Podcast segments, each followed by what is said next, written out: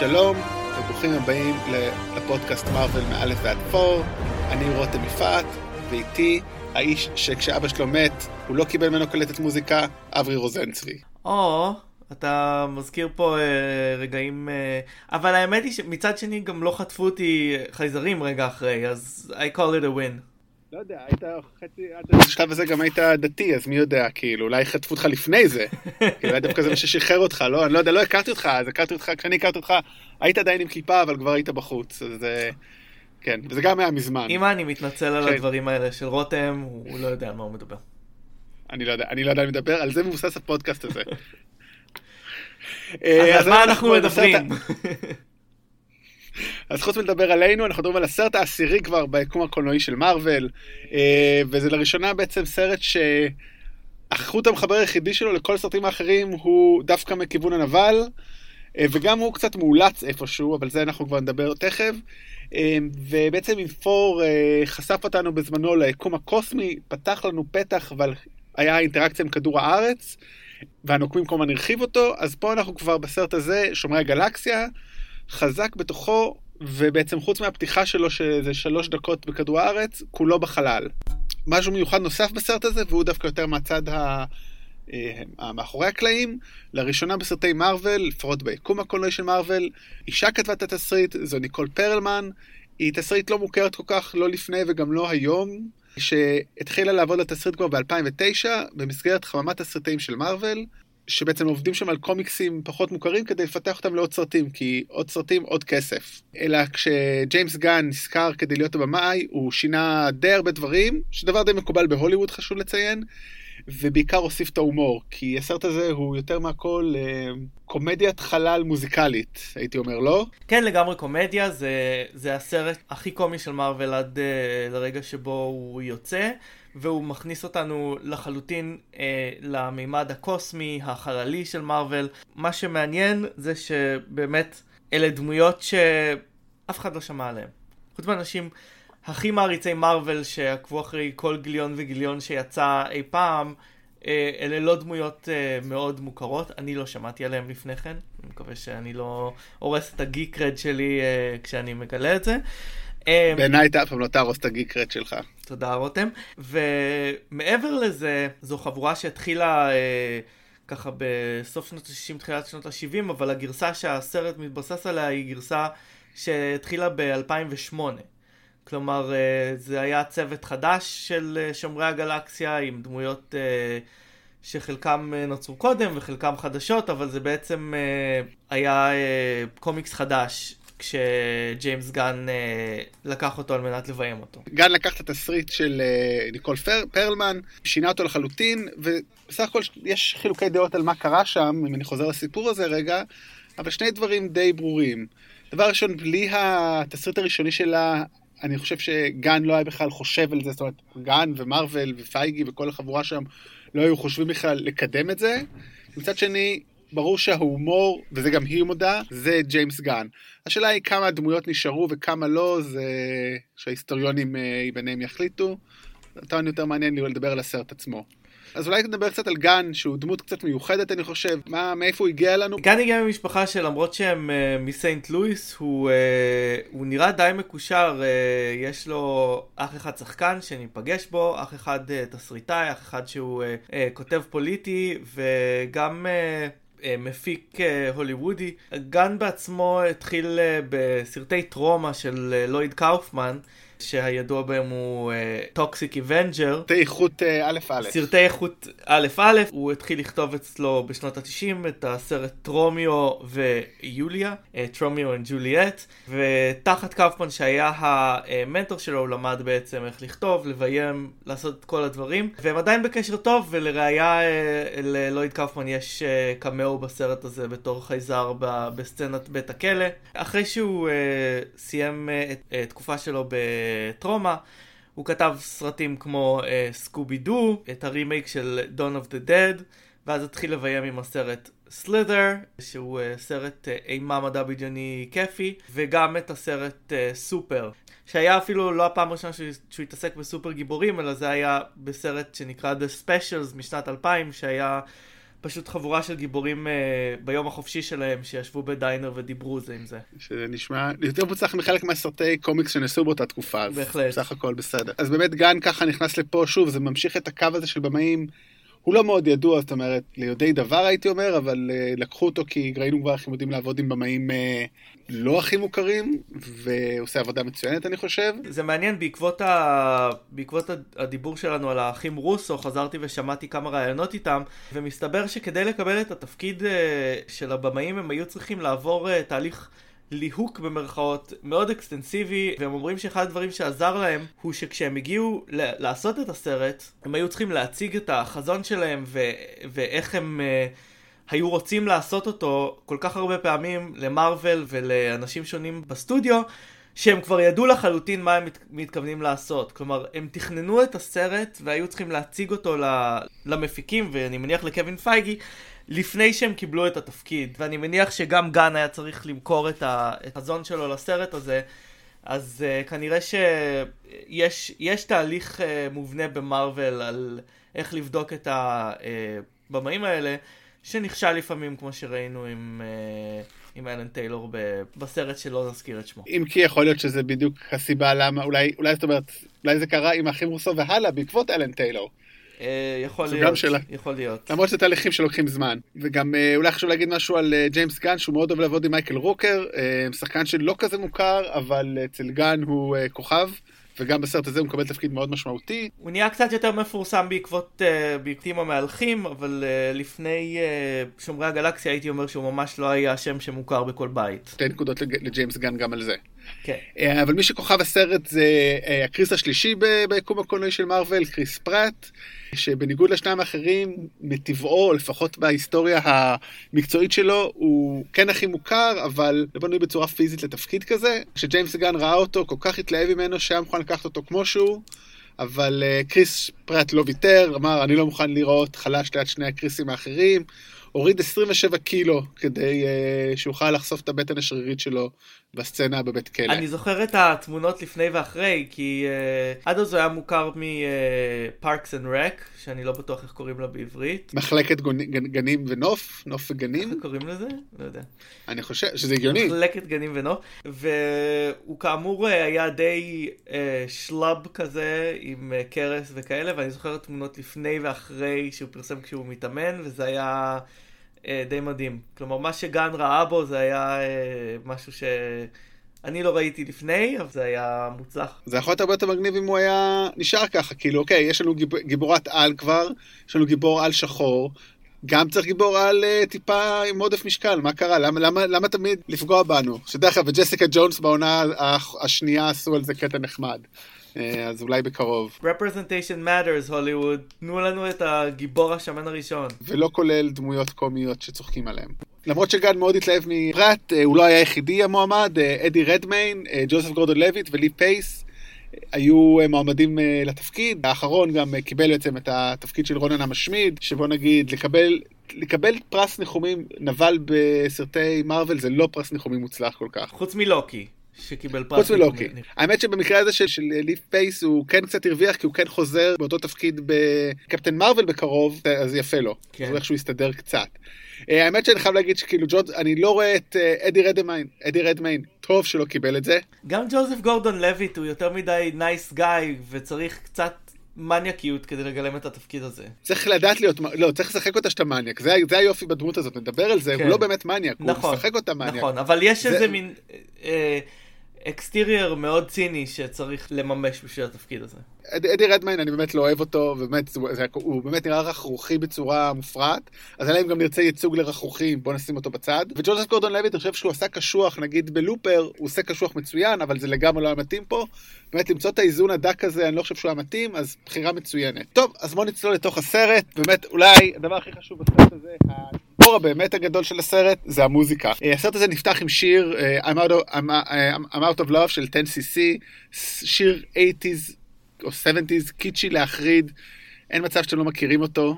אני לא אשאיר לכם אותו כי אני רוצה שתישארו איתנו, אבל זה לא מה שקורה הרבה בסרטי מארוול, אה, ויותר מכך זה גם מוזיקה דיאגטית, מוזיקה שבעצם מגיעה מתוך העולם של הסרט, ולא רק מושמעת לנו בתור תוספת. המקום היחידי שבאמת אולי עוד היה את זה, זה היה קצת באיירון מן, ששומעים את טוני, שומע בלק סאבף או ACDC, אבל זה לא באותה אינטנסיביות כמו פה. רותם חושף את המקור שלנו בלימודי קולנוע. דיאגסיס, גוגל איט. ביוונית, כנראה. ויותר מזה, גם מבחינת הפקה, ג'יימס גן אומר שהשירים שימשו לו כהשראה. זאת אומרת, הוא שם שיר, הוא חשב על שיר, או שמע הרבה שירים, ואז סביבו בנה את הסצנה. זה לא תהליך, זאת אומרת, לא, הוא לא המציא את זה, הוא לא הראשון ולא האחרון, אבל זה תהליך מאוד ייחודי, וזה מורגש. הרבה יותר הגיוני לקחת שיר ולהרכיב עליו את חלק מהסצנות, או מאשר לצלם אה, סצנה בתנועה ואז להרכיב לשיר. זה כמעט בלתי אפשרי. אז ברור מה הוא עשה פה. ואם כאמור אמרתי, מוזיקה דיאגטית היא מתוך עולם הסרט, אז במקרה הזה זה מגיע בעצם מהקלטת שפיטר שומע, אה, בהתחלה בתור ילד. קלטת של מיטב הלעיתים שאימא שלו הכינה לו. בעצם אנחנו פוגשים אותו כשהוא מאזין לקלטת הזאת בחדר המתנה בבית חולים, אנחנו ב-1988, אה, פיטר הוא עדיין ילד, וקוראים לו להיפרד מאימא שלו שגוססת מסרטן. היא ליטרלי אה, מתה לו מול העיניים, וזה לא לפני אה, שהיא מספיקה להתרשם מכמה הוא ילד טוב, שהוא מגן על אה, חלשים, שבמקרה הזה זה צפרדע שהתעללו בילדים, ובעקבות זה הוא uh, חטף מכות, יש לו uh, פנס בעין. היא נותנת לו uh, מתנה אחרונה, שהוא שם בתיק סגורה ובורח תוך עצב ותסכול, נחטף על ידי אלומת אור מחללית. אני חייב להגיד שכאילו, למרות, שכביכול הייתי רוצה להגיד שחטפו ילד על, יד, על ידי חללית, זה הדבר הכי מוזר פה. בעיניי מה שהרבה יותר מוזר פה זה איך שהתנהלה כל הסצנת גסיסה הזאת. מודה, לא יצא לי אף פעם להיות בסיטואציה כזאת. איכשהו זה לא נראה לי דרמטי, ועם שבעה אנשים בחדר, ובדיוק יכולה לדבר את המשפט האחרון של הרגע לפני, אבל אולי... אה, אבל באמת, טפו טפו, לא יצא לי להתקל בזה עדיין בחיים שלי, אז... כן, אני מניח שכל אחד והגסיסה שלו. אני הרגשתי שבעיצוב שלה, למרות ש... סליחה, היא כמובן רזה וקרחת בגלל שהיא עברה טיפולים לסרטן והיא אה, גוססת מהמחלה, אבל אני הרגשתי, תחושה שלי הייתה שעשו אותה כמעט חייזרית במראה שלה, כדי לרמוז על דברים מהמשך הסיפור. Uh, טוב, חוטפים אותו ואנחנו קופצים 26 שנה קדימה, פיטר כבר מבוגר, נוחת עם החללית שלו באיזה כוכב נטוש. וכדי לחפש משהו, נכנס למערה קודרת, שולף אותו ווקמן עם אותה קלטת, ומנגן שיר 70's נוסף. פעם הוא כבר יותר סבבה שלו, בכל זאת 26 שנים עברו, רוקד לו, כמו שאמרתי, באמת, זה ברור ששמו את השיר ברקע בזמן שהוא עשה את כל זה. הוא מסתובב במערה, משחק עם החיות. משחק, בועט בהם. כן, נו. משחק של אחד זה אלימות של אחר, על זה בנויה האנושות. אני חושב שכאילו אני הבנתי גם בשלב הזה מה הכוח על שלו. מאחר ואנחנו בסרט גיבורי על. העובדה שיכול לשמוע קלטת אחת במשך 26 שנה בלי להשתגע. זה מטורף לגמרי. בהחלט, וגם, וגם שהסאונד נשאר סטריאו טוב ככה אחרי 26 שנה של קלטת אחת. כאילו חלקכם פה אולי שמאזינים לא יודעים איך, כאילו לא שמעתם קלטות בחייכם, הם לא מחזיקות הרבה. וגם ווקמנים, לי היו ווקמנים מתקלקלים כל שני וחמישי, אבל uh, בסדר, אולי הכוח על שלו זה לתקן uh, ווקמן באופן קבוע, אני לא יודע. אבל uh, נזרום עם זה. בכלל uh, הוא עדיין תקוע ב eighties, שזה הגיוני, כי חטפו אותו ב eighties, וכל החללית שלו מעוצבת עם כל מיני דברים uh, שהיו לו בתיק בזמן שחטפו אותו, כולל בובת טרול, ובאמת מזל שזה לא היה שם את הסרגלים המתקפלים האלה, מי שמכיר, כי זה יכול להיות ממש מעצבן. הוא היה כאילו ככה מציק לאויבים שלו, הם היו, היו נשברים בקלות אולי. גם הרעש שהדבר הזה עשה היה ממש מציק, וזה בדרך כלל היה, היה סביב זה מין כזה בד שתמיד היה נקרע, לא, לא ברור מה היה קורה קודם, הבד היה נקרע או שהסרגל היה נשבר. החיים שלנו באייטיז היו מרתקים בלי פלאפונים, חברים. טוב, אבל הוא כן, הוא לא, הקלטת הזאת אה, מדרבנת אותו להצליח, והוא לוקח איזה מין כדור לא ברור כזה, לפני שהוא מצליח לצאת כמה בחורים רעים, כאילו, זאת אומרת, אני לא יודע אם הם רעים, אבל הם מנסים לירות עליו, אז אני רוצה להסיק שהם רעים, אה, מאיימים עליו שיביא להם את זה.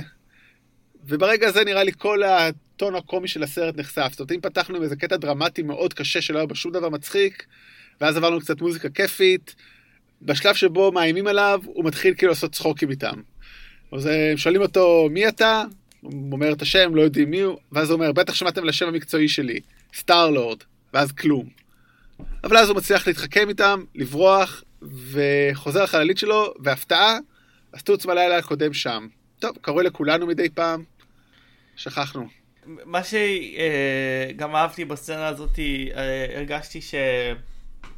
לסרט הזה היה הרבה מאוד סגנון מההתחלה, לא רק המוזיקה, גם העיצוב, גם הצילום. זה היה, זה סרט אה, עם סטייל אה, משלו, עם פלטת צבעים משלו, וזה ניכר מהרגע הראשון שאנחנו נוחתים על הכוכב הזה.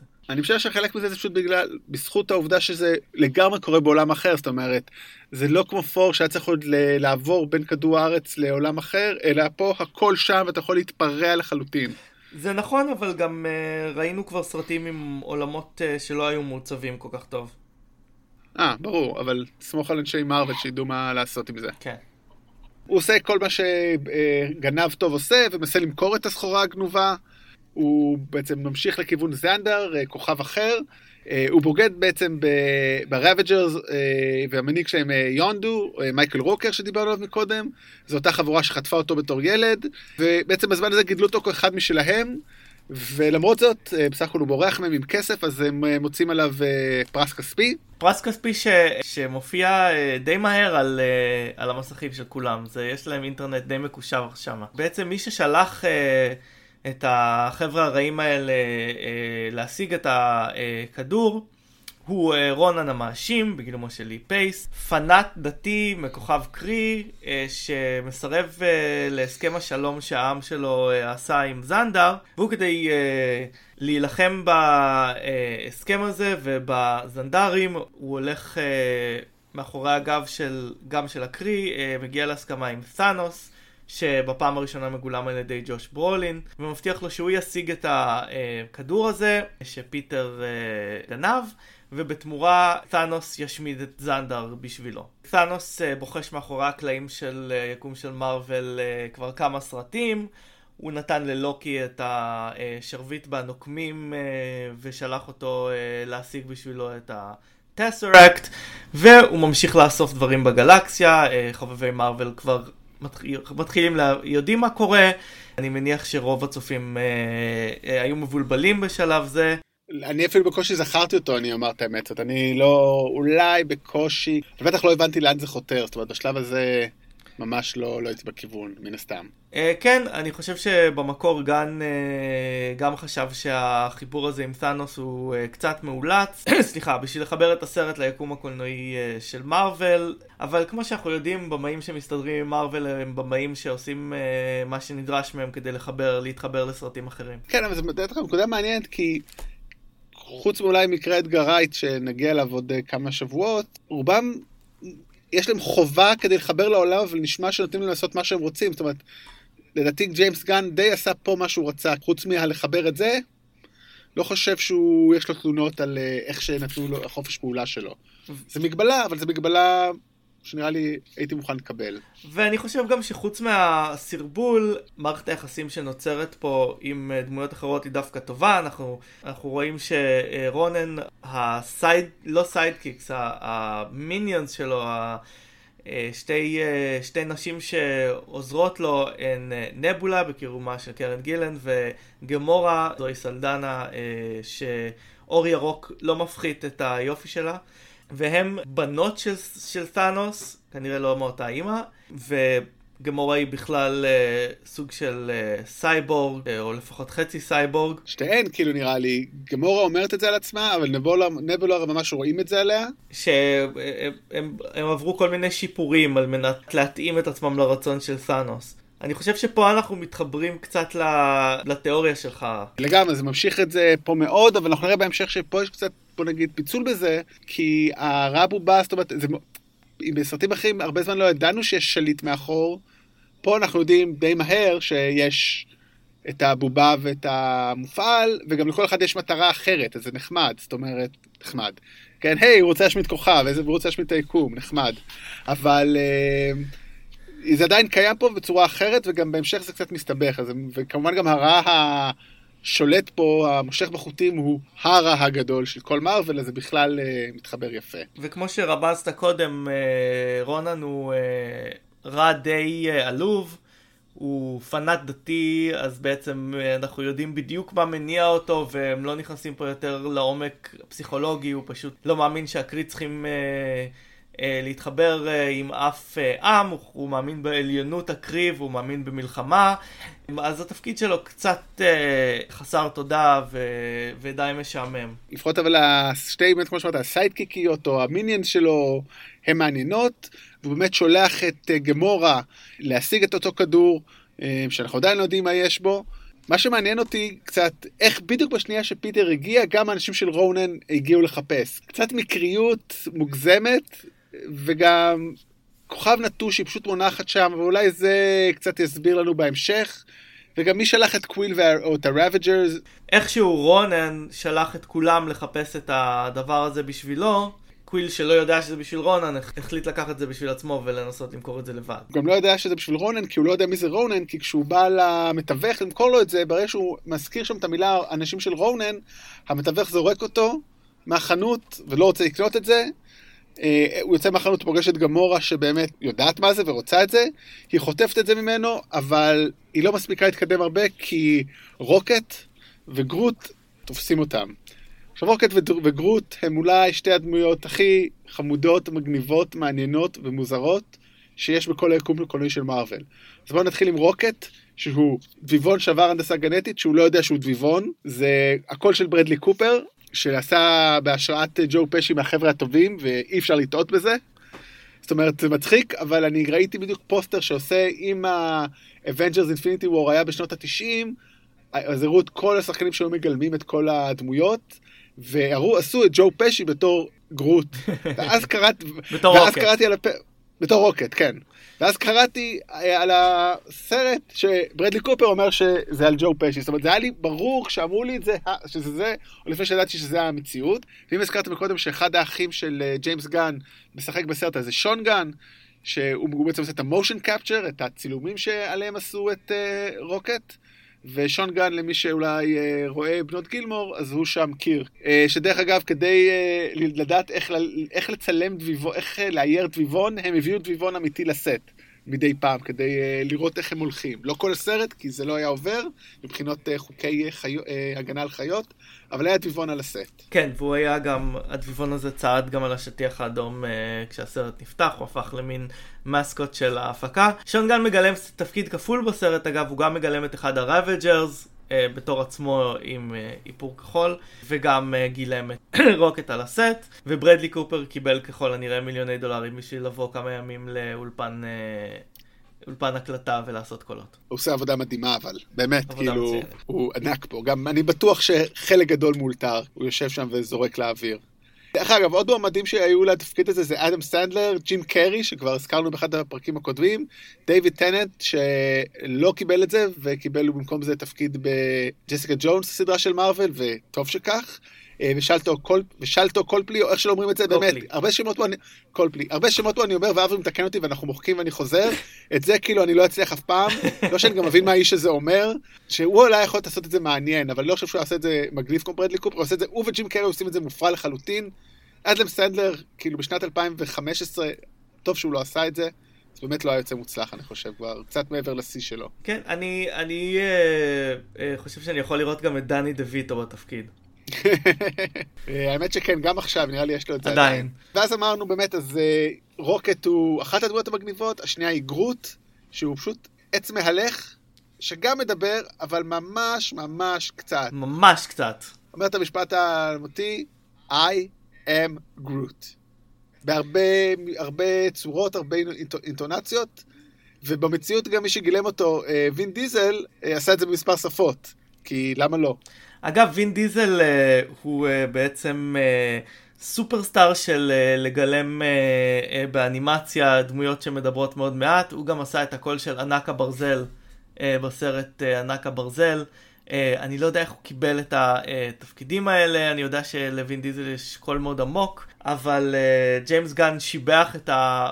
לא באופן אירוני, שיבח את ההופעה של וין דיזל, שבאמת uh, אומר את שלושת המילים I am Groot. בערך בכל האינטונציות האפשריות. זה סדנה לשחקנים לראות איך אה, מנסים אה, להבין אה, מה המשמעות של איי אמ גרוט הפעם. רק, רק רוקט מבין אותו, וזה הזכיר לי, ואני מניח שגם אה, להפקה, אה, את הבדיחות אה, בטרילוגיית סטאר וורס, כש... R2D2 אומר משהו ורק מהתגובה של C3PO אנחנו מבינים מה הוא אמר. זה קורה הרבה פעמים בסרט שגרוט אומר I am גרוט ומהתגובה של, של רוקט רקון אנחנו מבינים את הבדיחה. אמרת פה הרבה, אבל בוא נגיד ככה, אני לא יודע אם ראית לאחרונה את מהיר ועצבני, אבל יש סיבה למה כנראה הוא שחקן ממש טוב בלהגיד שלוש מילים ולא מעבר לכך. מדהים שהמילים האלה לא היו We are family, וזה כשנגיע לסרט השני, אני, כמות הבדיחות על שתי הסרטים האלה הוא אינסופי. אז באמת, הם שם כדי לקבל את הפרס, כי זה מה שהם עושים בחיים שלהם. אבל כל החבורה, אז קוויל, גמורה, רוקט וגרוט, נעצרים על ידי המשטרה, משטרת הנובה police, הנובה קור. אחרי סצנת אקשן ממש נחמדה. ממש נחמדה, שכוללת את, כמובן את הרגע הסטנלי, חזרנו לסטן לי הקריפי, בתור איזשהו אה, creep שמתחיל עם מישהי מצעירה ממנו, די כבר עם זה בחיי. אני חושב שזו פעם אחרונה שהוא כזה מעצבן, אחרי זה כבר הוא נהיה קצת יותר אה, נורמלי, אז אה, טוב שכך. אז הם עוצרים אותם, מעבירים אותם לכלא, עם סצנות אקספוזיציה נפלאות, ושם בעצם גמורה חושפת לנו שהיא לא הבת של טאנוס, כי וואלה, הוא סגול, היא ירוקה. אני לא חושב שיש שילוב צבעים שהיה יכול להוציא אותה, כאילו איזה צבע אמא שלה צריכה להיות כדי שזה יקרה. אני לא חושב שיש כזה, אז דה. היא בעצם מספרת שהוא חטף אותה בתור ילדה, עינה אותה, ובאמת שדרג אותה גופנית, והיא לא בקטע של לעזור לו לרונן, אלא ההפך, היא רוצה למכור את זה תמורת הרבה כסף. נראה שהיא בעיקר בעד להרחיק את זה מפאנוס, ואולי כסף כדי לברוח, אבל באמת בקטע אידיאולוגי, ובאמת ברור שהיא מלאת חרטה. ולא מרוצה ממה שהיא עברה בחיים שלה. ביחד הם מחליטים uh, לברוח מהכלא ולמכור את החפץ. חושב שהמנגנון הזה של uh, לקבץ אותם ביחד uh, הוא יופי של מנגנון עלילתי, בגלל שאני לא רואה אופציה אחרת שבה הדמויות שהוצגו לנו כרגע היו רוצים, היו רוצות לעבוד ביחד. גם הם אומרים את זה, הם חבורה של לוזרים. כאילו בטיפשים, או היא אומרת עליהם, ובאמת רק כוח הנסיבות. אבל לפני שהם מצליחים, לפני שמתחילים את תוכנית הבריחה שלהם מהכלא, הם צריכים להתמודד עם בעיה קטנה, הפופולריות של גומורה בכלא. כי, וזה לא בגלל שהיא אישה, אלא זה כי הרוב האנשים בכלא רואים בה כאחראית ושותפה להרג של קרובי משפחה וחברים שלהם. ואחד מהאנשים האלה הוא דרקס המשמיד, אותו מגלם מהמתאבק דיוויד, דיוויד בטיסטה. דייב בטיסטה נראה לי. דייב בטיסטה. אתה, אתה על first name basis, אנחנו חברים. סבבה, אני לא, אני יותר עם דה רוק, כאילו, אתה יודע, זה דוויין, אתה כל אחד והחבר'ה שלו בהאבקות. אבל למזלה, קוויל מצליח לשכנע אותו לא להרוג אותה, כי היא תוכל להביא אותו לרונן. אני חושב ש... קשה מאוד להגיד מי הכי מצחיק בסרט הזה, אבל uh, הבדיחות uh, שמבוססות על uh, דרקס המשמיד, שהוא דמות שלא uh, מבין, uh, לא מבין בדיחות, לא מבין ציניות. הוא בעצם דמות כמעט אוטיסטית בתפיסה שלו, זה היה מאוד מעניין אחרי שהסרט יצא, uh, uh, ג'יימס גן uh, ככה שם בפייסבוק משהו שאמר לו אבא לילד אוטיסטי שראה את הסרט עם הדמות של דרקס ואמר לאבא אבא הוא כמוני הוא לא מבין בדיחות. כן דייב בטיסטה אה, עושה פה עבודה מצוינת אנחנו תמיד אה, בפודקאסט הזה אנחנו ממליצים על אה, לתת למת, למתאבקים אה, לשחק. רגע, מתאבקים ושחקני כדורסל. לברון ג'יימס ב Trainwreck הוא הדבר הכי טוב שקרה שם. גם נכון. אבל... אין הרבה דברים טובים בסרט הזה אבל כן. לברון ג'יימס הוא אחד מהם. דרך אגב, יש לי תיאוריה שהסרט הזה, ידעו, לפי הסרט הזה יודעים שלברון ג'יימס רצה לעזוב את מיאמי, אבל זה סיפור אחר. וגם בסצנה הזאת שבה הם פוגשים את uh, דרקס, יש uh, את הבדיחה, אחת הבדיחות שהכי מצחיקות אותי בסרט, שגמורה מנסה להסביר משהו לדרקס, ופיטר אומר, עזבי, זה רק יעבור לו מעל הראש. ודרקס אומר, שום דבר לא עובר לי מעל הראש, אני תופס אותו עם הרפלקסים המהירים שלי. זה מה שקורה כשאתה שייך לגזע שלא מבין סאבטקסט. כן. אז הם בורחים, שזה אולי הסצנה האהובה עליי בסרט. לרוקט יש איזה תוכנית שצריך כמה חלקים, ביניהם רגל של, רגל אה, פרוט, פרוטזה של אה, אחד האנשים שם, רגל אה, רובוטית. כמובן שהוא לא צריך אותה, הוא פשוט רצה לראות איך פיטר משיג אותה. ובעצם בזמן שהוא מדבר, גרוט פשוט תופס אותה, ואני חושב שיש משהו מאוד יפה בסצנה הזאת, גם כי היא מאוד מהירה וטובה, וגם כי מצליחה לעשות איזה מיקרו-קוסמוס של כל הדמויות. החוכמה של רוקט, התמימות של גרוט, נחישות של גמורה, וה clueless כזה של... קוויל, וכמובן האגרסיביות של uh, דרקס. אבל גם אנחנו מבינים פה כמה המוזיקה האלה חשובה לפיטר, כי הם מצליחים לברוח, אבל הוא רואה שלקחו לו את הקלטת, אה, את הווקמן ואת הקלטת מה... ציוד, אז הוא חוזר לכלא, נלחם בכולם כדי לקחת את זה. שם הם נוסעים uh, לשום מקום, uh, שם uh, נמצא האספן בגילומו של uh, בניסיו דל טורו, שראינו אותו בסצנת אחרי הקרדיטים של uh, תור העולם האפל, uh, שהביאו אליו את האת'ר, uh, החומר האדום שהיה uh, בסרט ההוא שכמובן לא קיים. אה, האספן, כמו כל סוחר טוב, אה, עושה טקטיקות של המתנה, והחבורה ממתינה באיזה מועדון. פיטר, אה, פיטר וגמורה קצת מתחברים, אפילו מנסים לרקוד. גם דרקס ורוקט מתחברים בדרך שלהם על ידי לריב, אבל רגע לפני שהפיצוץ קורה, האספן מגיע, לוקח אותם, ואז הם מגלים שאותו חפץ מסתורי שהם, אספו, שהם לקחו איתם, זה בעצם עוד אבן אין סוף, שהיכולות שלה זה להשמיד כל דבר שנוגעים בה, ורק אישויות בעלת כוחות מיוחדים יכולה להחזיק אותה. הסצנה הזאת היא גם uh, מלאה באיסטר אגס לחובבי מארוול. Uh, במוזיאון של האספן uh, יש המון המון המון כלובים וחדרים שבכל אחד מהם יש... יש משהו ו, ובהרבה מהם נמצא, נמצאות דמויות יותר ופחות עלומות מהיקום של מארוול. ביניהם יש גולם שכנראה שייך לדמות אדם סטרנג' שאולי אנחנו uh, נראה אותו ב... בסרטים, uh, בסרטים הבאים, ואת הכלב קוזמו, שגם היה שייך באיזשהו שלב לשומרי הגלקסיה. אני גם אישית אה, זיהיתי את אלן טיילור שם לדעתי, הבמאי של פור 2, אבל... באחד הקטעים המוזרים הוא מראה להם, מסביר להם על האבן אינסוף, ואני ניסיתי להבין מי, מי צילם את זה, כאילו מה, מי ערך קטע, יש כאילו קטעי uh, education, uh, infinity stones, how to collect one, כאילו האם זה אנימציה, האם מישהו צילם, לא יודע, לי זה קצת לא ברור. אולי הוא, אולי הוא אספן גם של motion graphics. אולי. טוב, תשמע, הוא אוסף הכל, אז הגיוני. אבל בכל מקרה ברגע שהם הבינו מה זה הם אומרים טוב לפה לפאנוס זה לא טוב שזה יגיע אז הם מחליטים לקחת את זה. ככה אנחנו מגלים, מגלים שהכדור ומה שנמצא בתוכו, בתוכו הוא uh, המגפן של הסרט והוא לא סתם uh, של הסרט הוא מגפן שיניע uh, סרטים שלמים ואתה רוצה להסביר לנו שוב מה זה מגפן? כן נראה לי קצת דיברנו על זה באחד הפרקים קודמים אבל נחזור על זה למי שלא שמע מגפן זה בעצם כלי עלילתי. זאת אומרת זה. הדבר שמניע את העלילה של הסרט, בדרך כלל בסרטי מתח או אקשן, הדבר שצריך להשיג. כי תחשבו על כל סרט אקשן, מתח, אפילו סרט דרמטי לפעמים. תחשבו על סרט אפילו קומדיה רומנטית, ה MacGuffin הוא להשיג את הבחורה, או את הבחור, או איזשהו מגדר שתרצו. והיופי ב MacGuffin שהוא לא צריך להיות משהו באמת קונקרטי. זאת אומרת, אתה לא צריך לדעת מה אחרי מה אתה רודף. ותחשבו, פה הם רדפו, חצי, אנחנו חצי סרט, הם היה להם איזשהו כדור ביד שלא היה להם מושג מהו. דוגמה שאני הכי אוהב בשנים האחרונות זה במשימה בלתי אפשרית 3, תום קרוז, איפן האנט רודף אחרי The Rabbit's Leg. אין לנו מושג מה זה במשך שעתיים, וזה ממש לא משנה. דרך אגב, זה משהו בטוח אני זוכר שלא, אני בטוח שלא סיפרנו, זה המקור של השם, זה מגיע מהיצ'קוק, היצ'קוק מספר uh, לפרנסואה טריפו בספר רעיונות, uh, בעצם סדרת רעיונות מאוד ידועה, יש ספר uh, היצ'קוק טריפו, מומלץ לכל מי שאוהב קולנוע לקרוא, והוא מספר סיפור uh, על שני גברים שנוסעים ברכבת, ולאחד יש תיק נכנס ומלא תיק ממש גדול, הבחור השני שואל אותו, תגיד, מה, מה יש בתיק הזה? והוא אומר לו, אה, ah, שם יש לי MacGuffin. שואל אותו, מה זה MacGuffin? עונה לו, מה, MacGuffin? זה כלי לציד אריות בהרי אה, סקוטלנד. אז הוא אומר לו, אבל אין אריות בהרי סקוטלנד. הוא אומר לו, אז זה לא MacGuffin. זאת אומרת, זה לא משנה מה זה, זה משהו והוא מעניין אותך. ודרך אגב, הסרט, זאת אומרת, הסרט קצת מדבר על זה, כי באיזשהו שלב פט, אה, פיטר אומר, זה כמו בנץ ממלטה, סרט שגם, בו יש בו מגפן מאוד ידוע, הנץ ממלטה הוא המגפן, הוא פסל בסרט, אני אפילו לא זוכר מה יש בו או מה הוא. זה לא מעניין, כי זה סרט מתח והוא עובד. אז פה זה מאוד יפה שהמגפן, שהוא כביכול אמור להיות משהו מסתורי וחסר משמעות, הוא בעל משמעות מטורפת שנבנית לאורך עוד תשע, שמונה, אה, תשעה, עשרה סרטים קדימה, כאילו, אחת מהאבנים האלה, אנחנו יודעים כמה משמעותיות לעולם הזה. אז זה היה צוהר לסרטי מתח ותולדות הקולנוע. ועכשיו אנחנו חוזרים ל B-movies. ברגע הזה שהם אה, מגלים אה, מה MacGuffin, הם מגלים גם שהראבג'רס דולקים בעקבותיהם, וגם האנשים של רונן, כי דרקס הודיע, הודיע לו שהם נמצאים שם, כי דרקס רוצה להתעמת מולו ולהרוג אותו.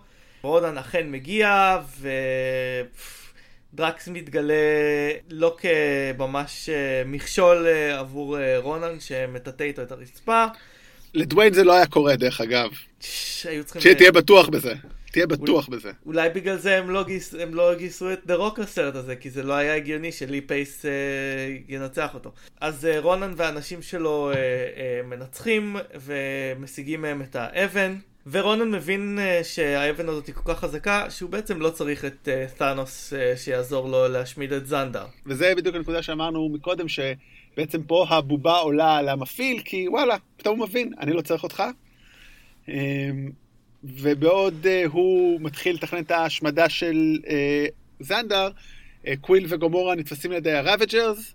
Uh, במקביל, רוקט, גרוט ודרקס מחליטים, מחליטים להציל אותם בסצנה אולי הכי מקסימה בסרט, שבו בעצם uh, דרקס חושף כמה הוא פגוע וכואב את המוות של אשתו והבת שלו, באמת בגלל זה הוא קרא לרונן, כי הוא רק רואה, הוא באמת כמו אנשים מסוימים שרק נותנים לכעס ולאבל להוביל אותם, והוא לא חשב בהיגיון. ורוקט בעצם מתעצבן על זה שהוא צריך לבזבז את הזמן שלו, אבל מודה שבעצם הם החברים היחידים שלו. כמובן הכל אה, בעזרת העיניים של אה, גרוט שגורם לו להבין את זה. כן, סצנה אה, מאוד יפה, בכלל אני חושב שיש בסרט הזה הרבה מאוד דגש על דמויות ועל חשיפה של דמויות שהם לא מה שהם נראים בהתחלה. פיטר פוגש שוב את יונדו, שבעצם הוא ברח ממנו מתחילת הסרט, ולמרות ש... יונדו והראבג'רס כועסים עליו, פיטר משכנע אותו שהם יילחמו יחד ברונן וישיגו את האבן. ששווה מלא כסף. ששווה מלא כסף, תמורת זה שהוא ייתן ליונדו את, האבן בסופו של דבר. זה גם סצנה יפה בגלל שבעצם היא חושפת יחסי אב בין, בין אה, יונדו לפיטר שמפתחים אותם בסרט הבא. למרות שיש שם את אחת הסצנות הכי, גם את אחת הקטעים הכי אהובים עליי פה, שיונדו אומר לו, כשהבאתי אותך, החבר'ה שלי רצו לאכול אותך, ואני מנעתי את זה מהם. ואז כאילו, והוא כאילו אומר את זה בתור משהו חיובי, ואז פתאום אומר לו, למה אתה אומר את זה בתור משהו חיובי?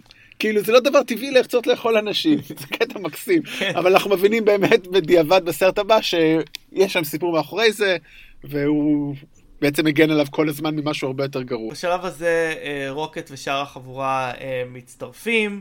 הם, אה, הם מצליחים באמת, הם חושבים שהם באים להציל את פיטר וגומורה, כשלמעשה כבר פיטר הצליח לשכנע אותם.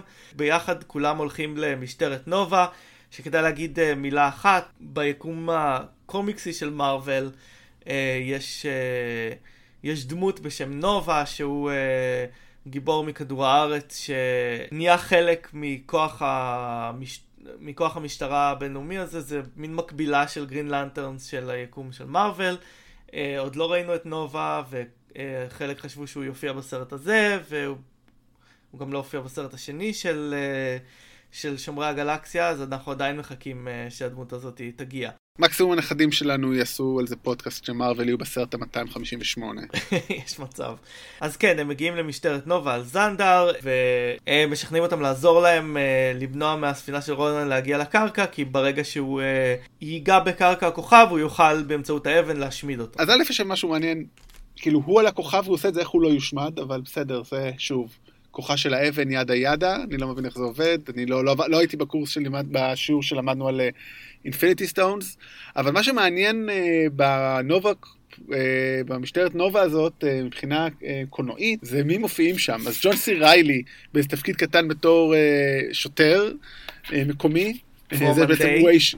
רומן דיי, שבעצם איש הקשר של פיטר קוויל, הוא עוצר אותו בתחילת הסרט, עצר אותו בעבר, יש ביניהם איזשהו קשר.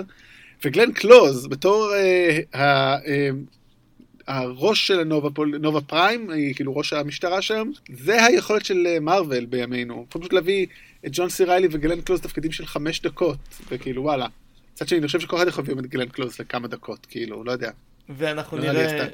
ואנחנו נראה גם בסרט הבא איזה שחקנים הם מצליחים להביא לכמה דקות. רוקט מתכנן תוכנית אה, עם כלי נשק שהוא פיתח במיוחד, ככה שחלק מהצוות של אה, יונדו יתקוף את החללית, וחלק יגנו על אה, זנדר. דרך אגב, רציתי לשאול, נראה כאילו רוקט הוא סופר חכם, יש לו תוכניות, הוא ממציא כלי נשק. כמה, איפה הוא מדורג בדירוגי החוכמה של מארוול? כי כל מה שאני קראתי אונליין לא מצאתי אותו שם מוזכר, וחבל, נראה לי זה קצת אפליית אה, יצורים גנטיים, לא? אה, יכול להיות, אני חושב שהם הפכו אותו ב... בסרט ליותר חכם ממה שהוא בקומיקס, ששם הוא פשוט... אני חושב שהוא נולד כבדיחה ויזואלית של uh, דביבון שמחזיק רובה מאוד גדול. Mm, מעניין, אז פה לקחו אותו לכיוון טוב, כי באמת... כשאנחנו לא, נראה, לא ראינו את Avengers uh, uh, האחרון, אבל ששם יהיה את התוכניות שלו מול תוכניות של חכמים אחרים, זה מעניין uh, מי, מי ייקח. לדעתי הוא, כי מבחינה טקטית הוא הרבה יותר מוצלח מ... Uh, אולי חוץ מהקפטן, אבל כאילו, כבר דיברנו שברוס בנר וסטארק, uh, כמה שהם גאונים, הם לא טקטיקנים מוצלחים מדי. כן. למרות שאחד מהם חושב שהוא כן, וזאת הבעיה שלו. תתייגו חבר, כן, טוב, סתם. אז יש קרב, קרב מאוד מרגש, בין לבין גם גומורה אה, נלחמת שוב עם אחותה, מנסה לשכנע אותה לעזור לה אה, להילחם בתאנוס. אנחנו רואים גם את הכוחות של, אה, את הכוחות של גרוט, להרוג הרבה אנשים רעים במקביל, ואז מסתובב ומסתכל על רוקט במבט, במבט של עשיתי טוב, נכון? אני חושב יותר כזה במבט של אה, did I do that אבל כן גם זה עובד אבל מעבר ליכולות הרצחניות שלו גם אנחנו מתוודים ליכולות הכוח שלו ליכולת הגנה שלו כי הספינה עומדת להתרסק לתוך זנדר וגרוט בעצם מצמיח יער מתוך עצמו פחות או יותר ומגונן על החבורה מגונן עליהם כדי למנוע מהם להתרסק וזה רגע מאוד מרגש.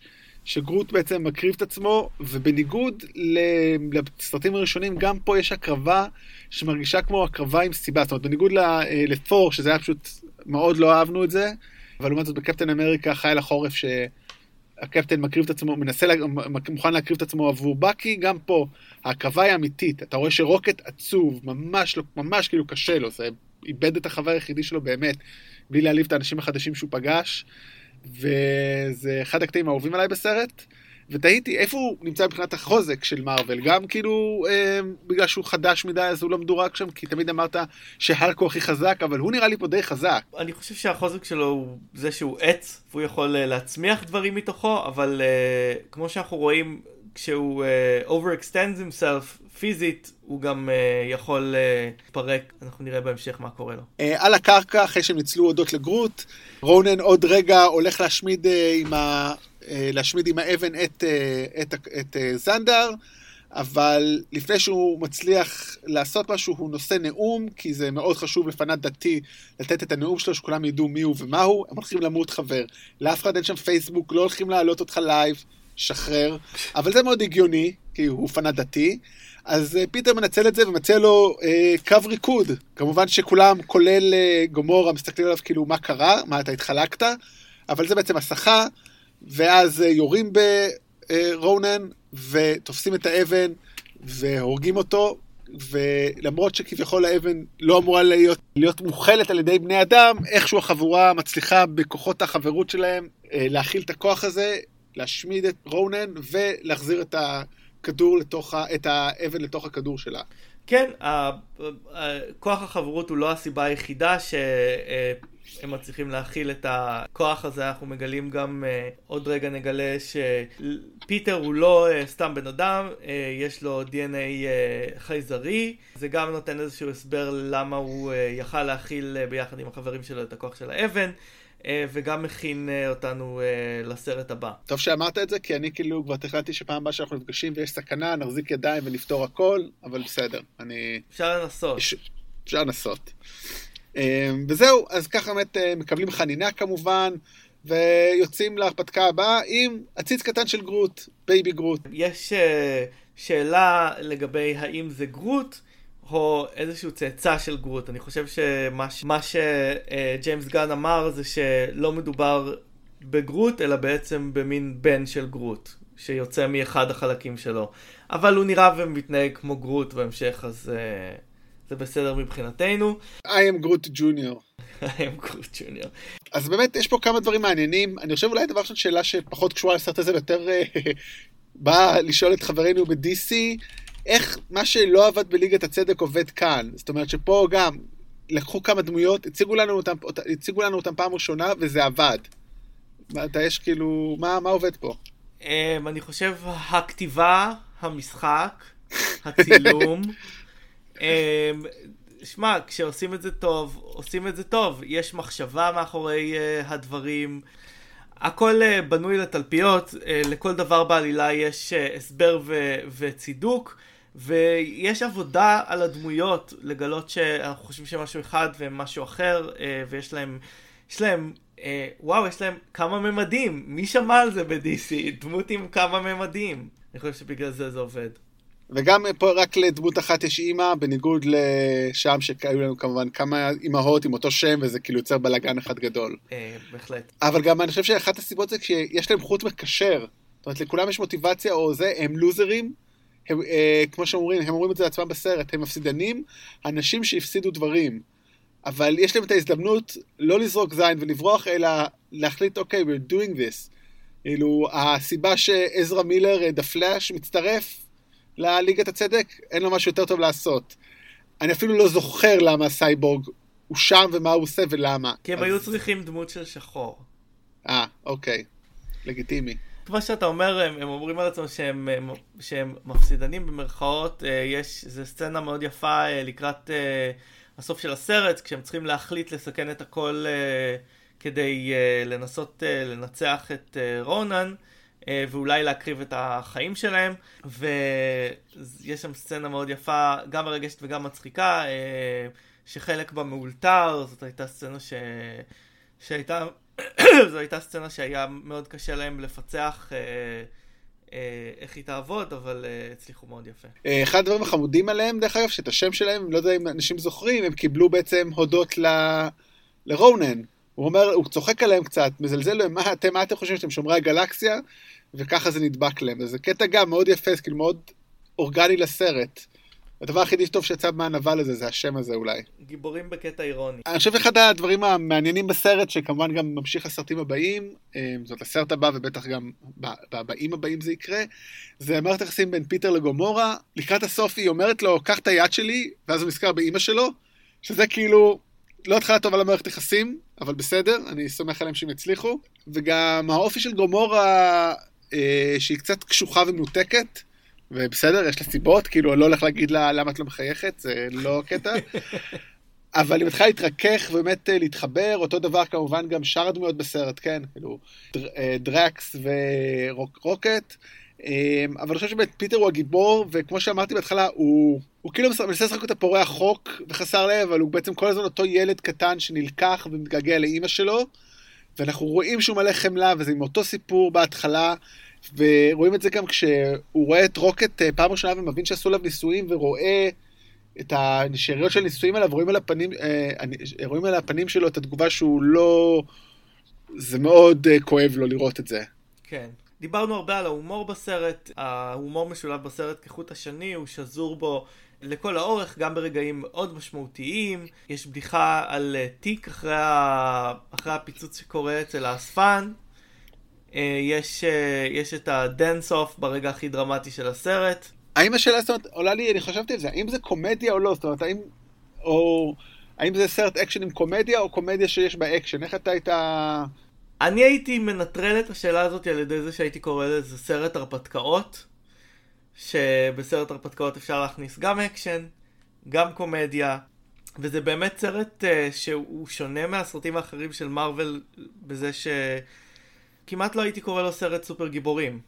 הוא יותר הולך למסורת של סרטי הרפתקאות וסרטי uh, מדע בדיוני. טוב, הנוכחות של uh, אבני uh, קסם די עוזר לזה להיות מדע בדיוני, uh, וזה מה שמייחד את זה באמת משאר הסרטים, וכמובן ההומור והמוזיקה. שוב, המוזיקה פה היא כל כך קריטית, גם בסוף הסרט uh, פיטר בעצם פותח סוף סוף את, הקל... את המתנה שהוא קיבל, וזו קלטת שנייה. ואני תוהה למה דווקא עכשיו הוא פתח אותה, זאת אומרת, למה הוא חיכה ל... לרזולושן הזה כדי לפתוח את הקלטת הזאת? כאילו קצת מוזר. אני חושב שכמו שאמרת במהלך הסרט הזה הוא מתרכך כל הסרט הוא צריך כדי לשרוד בעולם הזה להעמיד פנים uh, של uh, מישהו מאוד uh, ציני ואתה יודע קר לב ובעצם ה- ה- הסרט הזה מרכך אותו ונותן לו סביבה uh, סביבה תומכת אבל גם אני חושב שהסרט אומר שהקלטת הזאת זה היה הדבר האחרון שהיה לו מאימא שלו ולפתוח אותה אה, עלול להיות אכזבה כשהוא הופך את המסתורי וכל הפוטנציאל למה שיכול להיות שם למשהו ממשי וזה כמעט יכול להיות אה, פסיכולוגית לחוות את המוות עוד פעם. אז אתה אומר הוא מוכן עכשיו להתמודד עם זה? אני חושב שהוא מתחיל להיות מוכן להתמודד עם זה.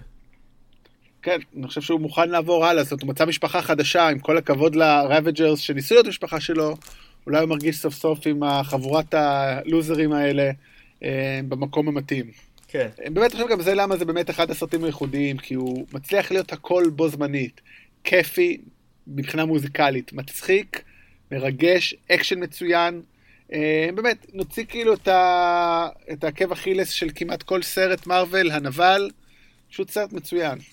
כן, זה גם יש, אני מרגיש שבסרטים אחרים דיברנו הרבה יותר על האקשן, למרות שיש פה אקשן מעולה, הלב של הסרט הזה הוא הדמויות והעלילה. באמת, אה, יש מעט מאוד חורים בעלילה הזאת, היא, היא מתגלגלת מאוד מאוד יפה. אוקיי, שני דברים uh, קטנים לפני סיום. אחד, uh, הסרט, כמו שאמרנו, מלא מלא ב Easter eggs, דברים מהיקום של מארוול ודברים שיהיו בעתיד בסרטים של מארוול. אבל uh, יש uh, משהו כמעט אגדי סביב הסרט הזה בשלב הזה, שהבמאי ג'יימס גן אומר שיש איסטר uh, אג אחד שעוד לא נמצא, הרבה אנשים חשבו שהם מצאו אותו, ועדיין לא. כבר uh, שנים מאז שהסרט יצא, uh, אנשים סרקו אותו frame by frame ב-DVD, בבלו-ריי, ויש דבר, יש פרט אחד, uh, זה יכול להיות בדיחה, זה יכול להיות uh, משהו חבוי שמצוי בסרט שעוד לא גילו. רגע, יש, הוא נותן פרס של חצי מיל, טריליון דולר או משהו, או שזה לא כמו Ready Player 1? לא, לא בדיוק. טוב, אז אני אוותר. אין לך מה לנסות. והדבר השני הוא באמת שכמו שאמרנו בסרט הזה הם לא ממש סופר גיבורים וזה יהיה מעניין לראות כשעוד מעט הם נפגשים עם ה Avengers במלחמת הנצח איך הם ישתלבו לא רק בדינמיקה הבין אישית ביניהם לבין הגיבורים אלא כשהם צריכים כשהם יהיו בסביבה אחרת על כדור הארץ. חלקם זה קל יותר, חלקם יהיה זיכרונות, מקווה שהוא לא ילך לחפש עכשיו את כל uh, המוזיקה מהאיטיז uh, עד היום, כי זה יותר די מתיש. הוא יכול לדבר עם קפטן אמריקה, יש לו כבר... Uh, יש לו כבר uh, שלוק בשבילו. אתה לא תאמין מה, כמה טוב היה נירוונה, תאמין לי. נירוונה מן. אז לסיום, יש לך במאי שהיית חושב שהיית רוצה לראות אותו מביים את זה? אם לא ג'יימס גן? במאי ישן, במאי arthouse? אני לא יודע, לך יש? אני חושב על בילי וילדר. הסגנון הקומי, זאת אומרת, האקשן מן הסתם פחות שם, אבל הסגנון הקומי יכול להיות מאוד מעניין. הוא יודע יהיה אחד הגדולים, הקלאסים הגדולים, עם כמה קומדיות מאוד ידועות. אני חושב שזה היה קצת די עובד. כן, אני לא יודע איך הוא היה עם אקשן, אבל הדיאלוגים בהחלט היו עובדים. זהו, בדיוק, אחד ה trademarks שלו. שבוע, שבוע הבא אנחנו עם Avengers Age of Ultron.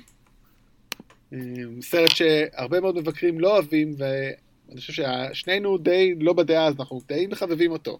כן. זאת אומרת... אני יודע כמה אתה אוהב את האנשים שאומרים, אנחנו היחידים שאוהבים משהו, אבל אולי במקרה הזה אנחנו בדעת מיעוט. אנחנו בדעת, לא, בדעת מיעוט אנחנו בטוח. זאת אומרת, הוא לא, הוא לא ב top five, כי ה top five הוא, הוא ממש מקום צפוף, אבל הוא, הוא סרט טוב, הוא לא נופל מרבים אחרים.